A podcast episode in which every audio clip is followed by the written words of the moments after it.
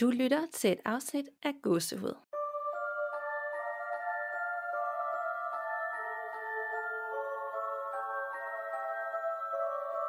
Hej derude, og velkommen til episode 15. I dag der øh, optager jeg, mens det er lyst. Det har jeg ligesom lært efter de sidste tre søndage, hvor jeg har siddet kl. 8-9 om aftenen og skræmt livet af mig selv. Så nu prøver vi noget nyt, og så kan det være, at jeg er lidt mere modig, når man tænker på, hvad det er, vi skal tale om i dag. Fordi det her afsnit, det har krævet lidt mod fra min side. Jeg er nemlig en bangebuks, når det kommer til det her emne. Og det er tidligere blevet nævnt herinde i forbindelse med andre øh, episoder, og det har også hele tiden været på min to-do, altså at få det med herinde, men det er først nu, at tiden ligesom er inde til det. Nu er jeg varmet godt op efter 14 afsnit, og så tænker jeg, at vi skal i gang. Inden jeg går i dybden med dagens beretning, så tænker jeg lige, at jeg vil svare på jeres mange spørgsmål angående fremtiden for gåsehud. I er nemlig mange, der gerne vil vide, om Michelle hun stadigvæk er i Tokyo. Øhm, og det forstår jeg godt. Det er hun ikke. Hun er kommet hjem, men hvorfor hun så ikke med længere? Fordi det har hun jo ikke været i de sidste fire afsnit. Og grunden til det er, at Michelle hun har rigtig travlt med sine andre projekter. Vi lever begge to af vores arbejde med sociale medier, og det kan være rigtig tidskrævende i sig selv.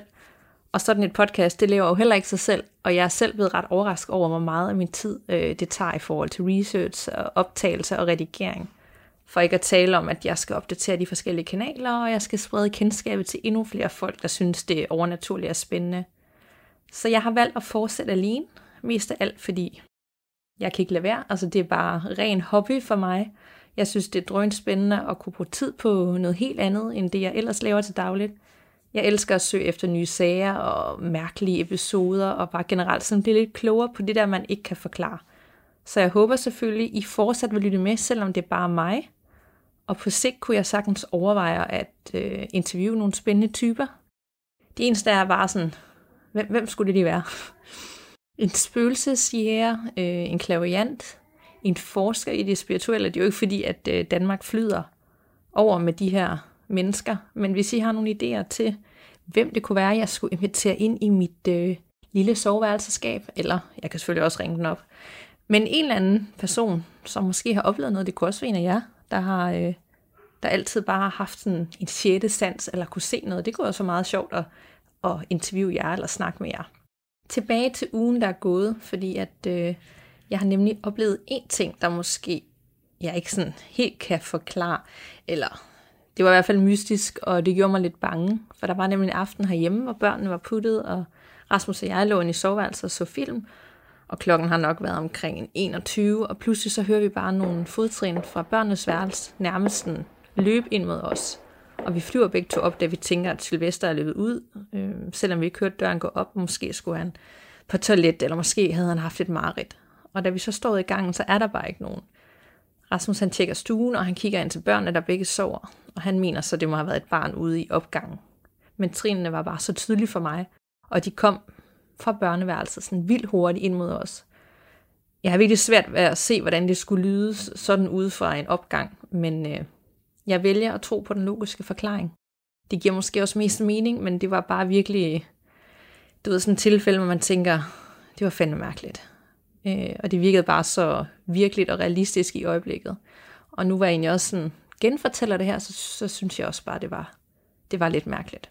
Men jeg vil ikke tænke for meget over det, for jeg vil helst ikke forestille mig, at der løber små spøgelsesbørn rundt øh, i vores lejlighed og prøver at skræmme os. Og nu til ugens emne. Vi skal nemlig tale om dæmoniske besættelser og dertilhørende eksorcismer. Så er man ligesom i gang. Fra den ene yderlighed til den anden. Øhm, det er nemlig sådan, at der gennem tiden har været en del besættelser rundt omkring i verden. Nogle er endt godt, og andre er ikke endt så godt. Og for nogen så virker måske alt det her med dæmoner også lidt langt ude, for hvad er det lige en dæmon er, og hvor kommer de fra, og hvordan ser de ud? Og det tænker jeg lige, vi skulle snakke om først. Fordi en, hvad jeg kan søge mig frem til, så kan en dæmon åbenbart defineres på mange forskellige måder. Nogle steder så bruges det om væsener af lavere rang, halvguder, kan man øh, sige.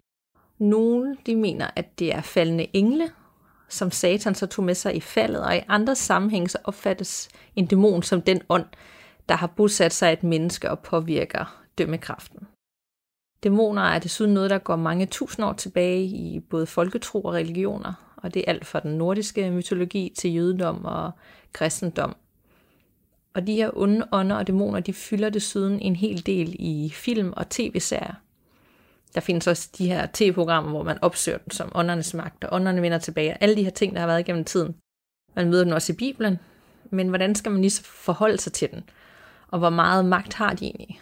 Og de af der har lyttet med siden afsnit 1, kan måske huske Christoffers historie. Jeg kan ikke huske, om det var episode 5 eller 6, men hvordan det er at blive påvirket af en negativ energi. For det kan virke uhåndgribeligt, men det er faktisk meget simpelt. Kort fortalt, og hvad jeg lige kunne søge mig frem til, så, øh, så kan det gengives som sådan, at Satan begyndte som en af de højeste engle, og han fik så ambition om at selv at være Gud, og derfor smed Gud ham ud, øh, sammen med de engle, der havde valgt at følge ham. Og det var cirka en tredjedel af alle engle. Og de her engle, de kaldes i nyere tid for dæmoner eller onde ånder. Satan, han kaldes også Belzebub. Jeg ved ikke, om jeg udtaler det rigtigt, men det betyder dæmonernes fyrste. Satan og hans dæmoner, de har så en magt, der er begrænset til den verden, vi lever i. Og selv her i den verden er de fastlåst, så de kan ikke gøre alt det onde, de faktisk gerne vil. Og nu bliver det måske meget uhåndgribeligt og religiøst, men det er den generelle forståelse, hvorfor de her ting de opstår. Om man tror på det eller ej, så er der et hav af beretninger og kendte episoder, hvor folk de er blevet påvirket af den her negative energi. Og mange af de uhyggelige film, man kender, som indeholder en form for besættelse eller dæmon, er som regel baseret på en virkelig hændelse. Jeg forstår det måske mere til, som noget umenneskeligt og ondsindet. Jeg tænker ikke så meget om hele den her baggrund for det. Jeg tænker bare på det som noget virkelig ubehageligt. Noget, der ikke har et formål udover at gøre skade. Det er sådan meningsløst. Og det er måske også det, der skræmmer mig så meget, at folk kan blive overtaget eller påvirket af noget ondt, uden det giver mening. Besøg for afdøde øh, familiemedlemmer, energi for noget, der tidligere har levet, det kan jeg sådan til dels acceptere og forholde mig til, da det ikke er ondsindet, men det her det er bare uforklarligt og uhyggeligt på et helt andet plan. Og jeg har selvfølgelig nogle beretninger med om folk, der er blevet besat og blevet et mål for de her onde væsner. Så jeg tænker, at vi bare skal dykke ned i det, og så håber jeg, at der, hvor I er lige nu, der er lyst, og der er rart, og der er mennesker omkring jer, så I ikke bliver skræmt helt fra den. En af de mest kendte sager, det er den om Annelise Elizabeth uh, øh, Michelle, og grunden til, at jeg har taget den med, det er nok, fordi den er kendt som en af de mest omtalte sager, hvor en person bliver besat, og hvor der udføres øh, adskillige eksorcismer. Kort fortalt var Annelise en øh, ung tysk kvinde, der i 1976, som i starten af 20'erne var, hun døde af underernæring efter et års lang eksorcisme foretaget af en katolsk præst. Hendes familie og præsten blev faktisk anklaget for vandrygt og mor på hende efterfølgende. Da hun var 16 år gammel, der fik hun et alvorligt anfald, og anfaldet var så voldsomt, at hun fik stillet diagnosen epilepsi. De startede så med at give hende medicin for, øh, for epilepsi, men det hjalp ikke, og nogle år senere så fik hun flere anfald, og de her anfald de var så bare kun blevet værre med tiden. Hun fortalte, at hun af flere gamle gange havde set øh, djævlehoveder, der gemte sig rundt omkring, og det var altså på daglig basis. Hun hørte også onde stemmer, og de her onde stemmer, de fortalte hende, at når hun døde, som hun kom til at brænde op i helvede. Hun havde selvmordstanker, og hun kunne ikke være i sin egen krop. Annelise hun blev selvfølgelig meget deprimeret, øh, og hun blev indlagt på en psykiatrisk afdeling med en alvorlig depression. Og de behandlede hende med medicin mod hendes anfald og depression. Men de her anfald, de fortsatte bare, og hendes depression blev endnu værre. Da en sygeplejerske kom ind på hendes værelse med et kors i hånden, hvilket jeg ikke helt ved, hvorfor hun gjorde, men øh, det kan der være nogle grunde til, så begyndte Annelise at råbe og skrige. Fordi selvom hun selv var religiøs, så kunne hun slet ikke klare at se på det her kors. Hendes familie spurgte så efter mange år, hvor de var frustrerede, en præst om hjælp. Men kirken de var ikke villige til at kalde noget for en øh, dæmon. Altså, det skulle undersøges rigtig grundigt først. Hun skulle igennem en psykiatrisk evaluering, og derefter skulle hun igennem flere test, og først derefter kunne de konstatere, at hun var besat, som de altså afgjorde øh, kirken, og i samspil med det her hospital. Og hvordan det fungerer, eller fungerede, det ved jeg ikke, men man skal altså huske på, at den her sag ikke er så gammel igen, og fandt sted i Tyskland. Det er altså ikke 300 år siden øh, i et eller andet land, der er langt, langt væk. Derfor så tiltrækker sagen så også ekstremt meget opmærksomhed, øh, da man på det tidspunkt ikke havde brugt eksorcisme siden 1800-tallet. Vi taler altså om, at det kun er små 45 år siden, og det var meget atypisk for nyere tid at bestemme sig for, at der var tale om en besættelse, om man skulle til at udføre en eksorcisme. Jeg uploader en øh, 15 minutter lang video i Facebook-gruppen, der både viser før- og efterbilleder af hende her, samt lydoptagelser fra eksorcismerne. Øh, men jeg vil også lige advare om, at det er pænt skræmmende at være vidne til, bare så I forberedte. Jeg så den her tidligere i dag, eller jeg så billederne, og så lyttede jeg til de her lydoptagelser, og det, ja, det var bare ret voldsomt at høre de stemmer og lyde, der kom ud af hendes krop. Selvom hun fik hjælp af en præst, så blev det bare værre, og der var sådan en sygeplejerske, der kom til hende, og hun berettede om, at hun var blevet meget, meget tynd. Hun skar i sig selv, og hun sad og drak sit eget urin. Og det er jo, det er jo tragisk. Hun begyndte også at samle insekter, som hun dræbte og spiste bagefter. Så var der den her præst ved navn Ernst. Han aflagde hende i besøg, øh, og det første, han skrev i sin bog, det var, at Annelise ligner ikke en epileptiker. Han fik hende flyttede hjem fra hospitalet, og så spurgte han biskoppen om tilladelse til at begynde eksorcismen, hvorefter han gik i gang. Der er ikke blevet udgivet mange detaljer om, hvad der foregik under eksorcismen, men de ting, man ved, det var, at det varede i 10 måneder med 1-2 behandlinger om ugen, og det er jo helt ekstremt meget. Under behandlingerne kom der mærkelige og dæmoniske lyde fra hende, og det er altså de lyde, jeg har hørt, og som findes på den her video, fordi de har optaget øh, flere af de her eksorcismer. Hun lavede også dæmoniske ansigter, øh, eller ansigtsudtryk. Hun rev sit tøj af. Hun spiste kul, og hun drak, som tidligere nævnt, sin øh, egen urin. De dæmoner, der fandtes inde i hende, gav sig selv til kende under eksorcismerne, og identificerede sig selv som Lucifer og Cain, og Judas og Nero og Hitler. Og senere så begyndte Annelise at tale om, at hun ville dø som en martyr, og hun nægtede at spise. Hendes stemme ændrede sig permanent, og hendes familie kunne slet ikke genkende hende til sidst. Den 1. juli 1976 døde hun af sult og dehydrering efter 67 eksorcismer. Hun vejede på det tidspunkt kun 30 kilo, og hun kunne slet ikke bevæge sig, grundet hun havde brækket begge sine ben i selvskade.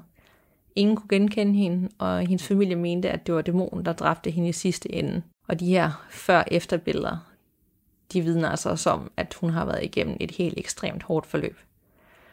Men det, der også gør, at den her historie adskiller sig fra de andre, det er, at hun endte med at dø. Fordi det var første gang i den katolske kirkes historie, at en eksorcisme ikke hjalp, men derimod slog patienten ihjel. Derudover så er det værd at pointere, at hun var øh, en intelligent og høflig og sød og religiøs ung kvinde. Hun var helt normal teenager, der gjorde de ting, teenager gør. Så hvorfor hun blev udvalgt, hvis man tror på, at hun var besat, det ved man ikke. Og til de af jer, der kender den her vildt uhyggelige film, The Exorcism of Emily Rose fra 2005, så er den faktisk baseret på Annelies historie. Så hvis du endnu har til gode at se den, eller bare gerne vil se den igen, så husk lige at se den med den, øh, den rigtige historie en mente, for det gør den faktisk bare endnu mere uhyggelig. Og jeg har set den, det vil være mange år siden. Jeg husker den som, ja, som pænt uhyggelig og skræmmende, men det kunne faktisk godt være, at jeg skulle se den igen, fordi det er i hvert fald over 10 år siden, jeg har set den. Både præsten og familien de blev dømt til 6 måneders fængsel og en bøde, og det blev en sag, der blev et eksemplet på mentale sygdomme og misrygt og religiøs hysteri i Tyskland. Myndighederne de gav ikke meget for familiens eller præstens ord, og jeg ved ikke personligt, hvad jeg skal tro. Inderst inden vil jeg ikke have, at det her det skal findes, det her med dæmoner og ond energi, fordi det skræmmer mig. Men når jeg ser billeder af hende, før og efter billeder og beskrivelsen de ting, hun gjorde, og de lyde, der kom fra hende, så virker det hele bare meget mystisk og unormalt. Især også fordi hun under sin indlæggelse på det psykiatriske hospital af medarbejderne blev betegnet som noget, der ikke var en psykisk lidelse. Og især de her lydoptagelser, der også er med i videoen, som jeg har uploadet ved, ja, de jo i hvert fald hjemmesøge mig i lang, lang tid. Det lyder på ingen måde menneskeligt. Det er en mørk, dyb stemme, der siger mærkelige ting det sådan varierer meget i, og pludselig bliver det bare mega højt, og så lavt og mega højt. Så man kan så godt det, øh, blive skræmt. Det er skrig og brøl, som man aldrig har hørt det før. Jeg vil lade det være op til det jer selv at vurdere, hvad I synes og hvad I tror på. Den anden beretning, jeg har med, den handler om The Smell Family. Også her er der tale om en dæmonisk besættelse, men i stedet for det er en person, så er det faktisk et hus eller en hel familie, som bliver plaget af den her, eller de her onde ånder. Det hele startede tilbage i 1974, og det varede faktisk helt frem til 1989, hvor de boede i deres hus i Pennsylvania. Det startede ellers i det små. Det var værktøj, der forsvandt. Gamle pletter kom frem igennem de nymalede trapper. Der gik ild i flere køkkenmaskiner, selvom der ikke var øh, strøm til. og mærkelige lugte de opstod ud af det blå, for derefter forsvinde igen. Og det var ellers en lykkelig familiekonstellation. Faren Jack han blev forfremmet. Moren Janet var gravid og havde et godt job. De havde allerede nogle børn, der trivedes og klarede sig godt i skolen. Og de havde det godt med deres øvrige familie. Så alt gik sådan, som det skulle. De var lykkelige. Lige indtil de flyttede ind i det her nye hus, og tingene begyndte at gå skævt. For lige pludselig så øh, vendte de gode tider. Jacks mor blev ramt af et hjertetilfælde.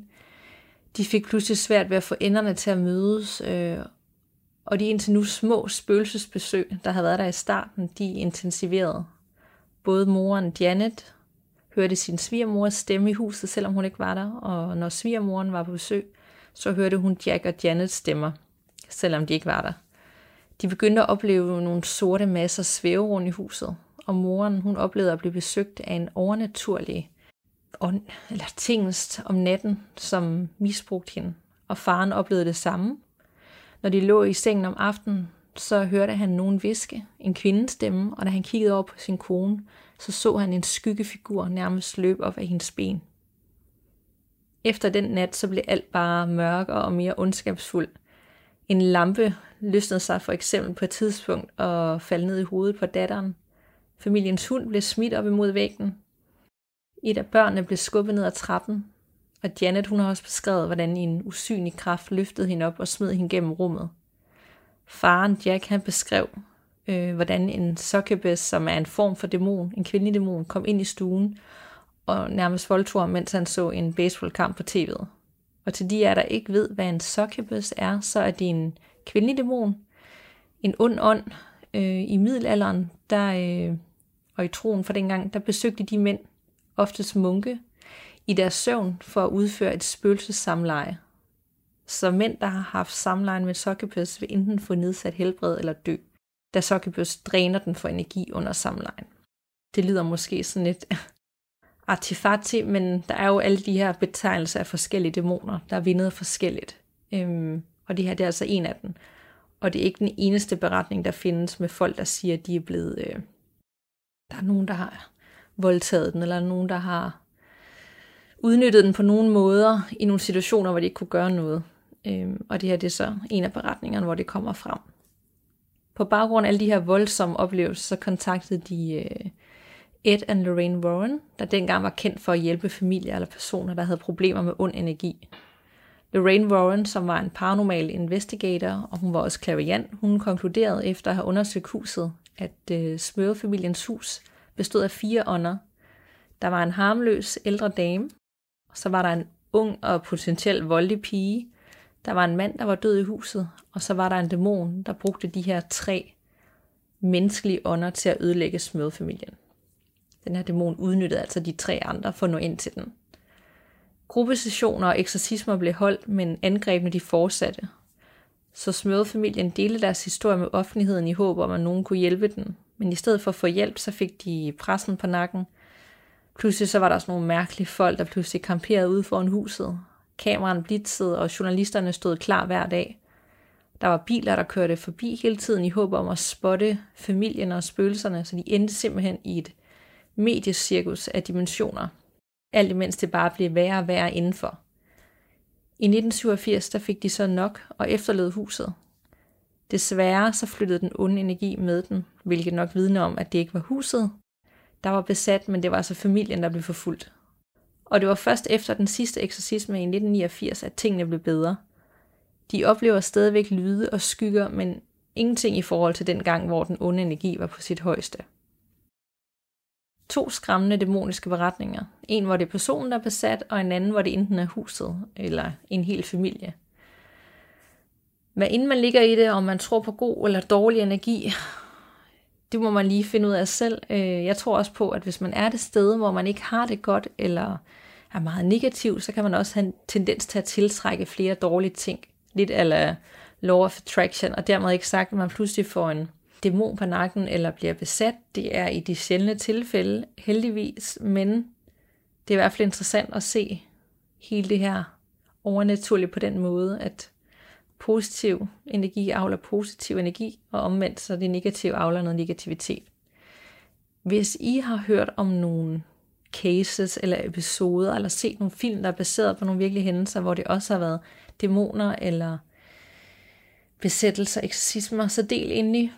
Jeg ved, at der er nogle flere, der har skrevet ind i, øh, i Facebook-gruppen, blandt andet om den her Demon House, som er en dokumentar, en film, der er lavet, en dokumentarisk film, som er lavet af nogle spøgelsesjæger, hvor at, øh, de øh, besøger et hus, som har rigtig mange dæmoner. Der er mange af de her eksorcismefilm, som er baseret på virkelige hændelser, blandt andet øh, The Exorcism of Emily Rose og Annelise-sagen. Og der har også været nogle andre inde i Facebook, der har anbefalet nogle forskellige film, som tager afsæt i det her emne. Så del endelig og kom med jeres mening, hvad I tænker om det hele. Jeg kan ligesom mærke, at der er rigtig mange folk, der gerne vil høre om det her, fordi det er lidt anderledes end den hvide dame og simple spøgelseshistorier, man kan sige sådan, fordi det er så det er så ondt, og det er så anderledes, og måske også, at man ikke helt har lyst til at tro på det, og måske tror man bare ikke på det. Men ja, jeg vil i hvert fald gerne høre, hvad I tænker om det hele, om det er helt, det er helt skørt for jer, og på lige fod med, som jeg tænker om sådan noget med rumvæsener, fordi det, det er så min ting, jeg ikke tror på, det er altså den del, det har jeg ikke lyst til at tro på med Elin, så jeg tror ikke på det. Men omvendt er der jo andre, der tænker det om det overnaturlige, hvor de tænker, at det andet giver mere mening. Men nu skal vi også til noget andet. Vi skal nemlig til ugens lytterberetning. Og jeg finder den lige frem her. Jeg har egentlig to tager. Jeg har en, øh, en lidt længere, og så har jeg en kortere en, jeg fik over Instagram. Og jeg tænker, I får den begge to i dag. Så I har to at se frem til. Hun skriver, Hej Danika, jeg sender denne mail øh, til jer, og jeg håber, I kan bruge den. Tusind tak for en god og uhyggelig podcast. Efter at have lyttet til alle afsnittene har jeg tænkt godt efter, og jeg er kommet i tanke om nogle episoder, der er sket i mit liv. Den første episode er som sådan ikke uhyggelig, men jeg kom i tanke om den efter at have hørt afsnittet om dobbeltgænger, da en af lytterhistorien handler om en ung pige, der forudser ting, der vil ske. Tilbage i tiden. Jeg er på daværende tidspunkt 8 år gammel. Jeg er inde i en periode, hvor jeg græder konstant og har en mærkelig følelse af, at alt er ligegyldigt. Store tanker for en 8-årig. Jeg føler mig sort indeni, og hele verden føles uoverskuelig og tom. Det står på i to uger.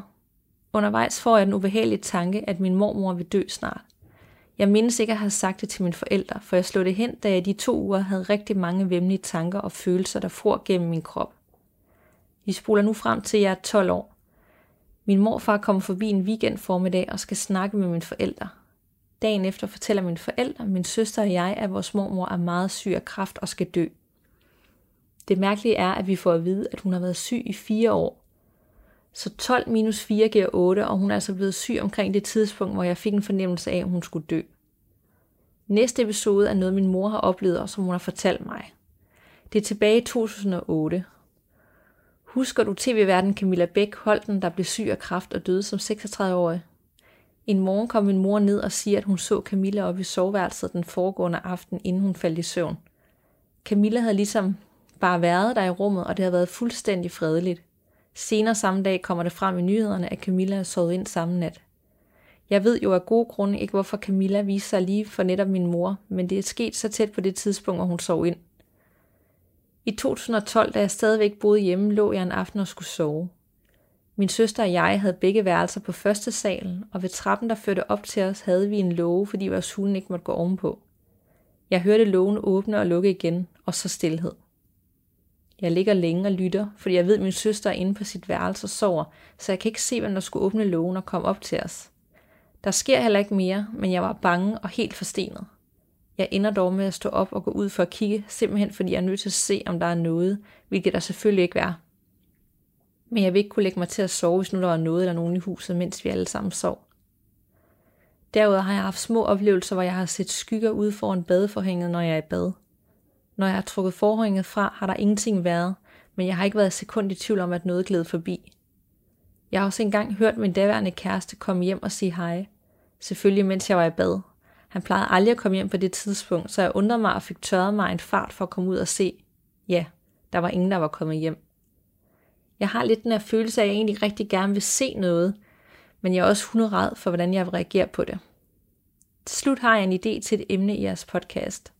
Har I hørt om selvmordsskoven Akugara i Japan? Jeg ved ikke, om jeg udtaler det rigtigt. På Netflix ligger der en film, The Forest, om selve fænomenet, og den er mega uhyggelig. Det kunne være rigtig spændende, hvis du dykkede længere ned i historien bag den her skov. Det var mine oplevelser. Hilsen Ane. For lige først at tage fat i øh, det sidste tip, du kom med, med den her dokumentar, så har jeg hørt om den. Jeg har ikke set den endnu, men Selvmordsskoven er faktisk en ting, jeg gerne vil dække på et tidspunkt, fordi det er, øh, det er bare et meget forfærdeligt sted, hvor folk tager ud og tager livet af sig selv, men det er også et sted, hvor der er rigtig mange beretninger om ånder for de her folk, der er døde derude. Øhm, måske kunne man tage et helt afsnit om skove på et tidspunkt, hjemmesøgte skove, det kunne være interessant. Om ikke andet, så får jeg i hvert fald lige lagt dokumentaren ind i Facebook-tråden i det her dokument, jeg oprettede med gode anbefalinger. Og så til din beretning.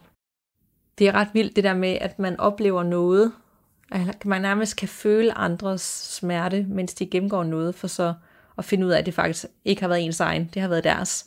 Og det lyder som om, du har ledet, eller oplevet det på din øh, mormors vejen, da hun blev syg. Og var det vildt med tv-verden, Camilla Bækholten. Jeg kan godt huske hende. Jeg mindes hende for noget børnetv, og jeg kan godt huske dengang, øh, hvor det var oppe i medierne, at hun var død af kræft. Jeg kan heller ikke svare på, hvorfor hun viser sig for din mor. Måske fordi din mor har nogle, øh, en, en form for kontakt til den anden side.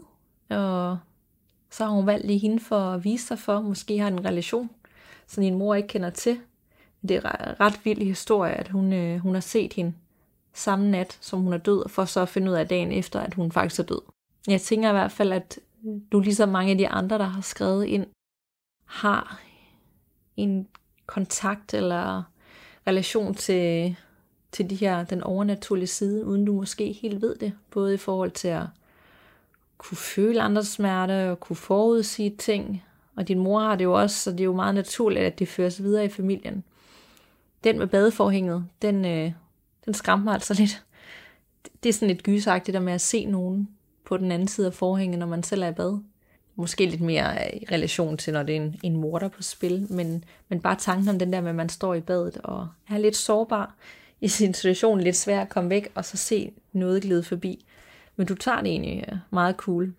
Vi har lidt den samme tilgang til det der med, at man vil gerne se noget, men samtidig vil man ikke helt se det, fordi man er bange for, hvordan man reagerer.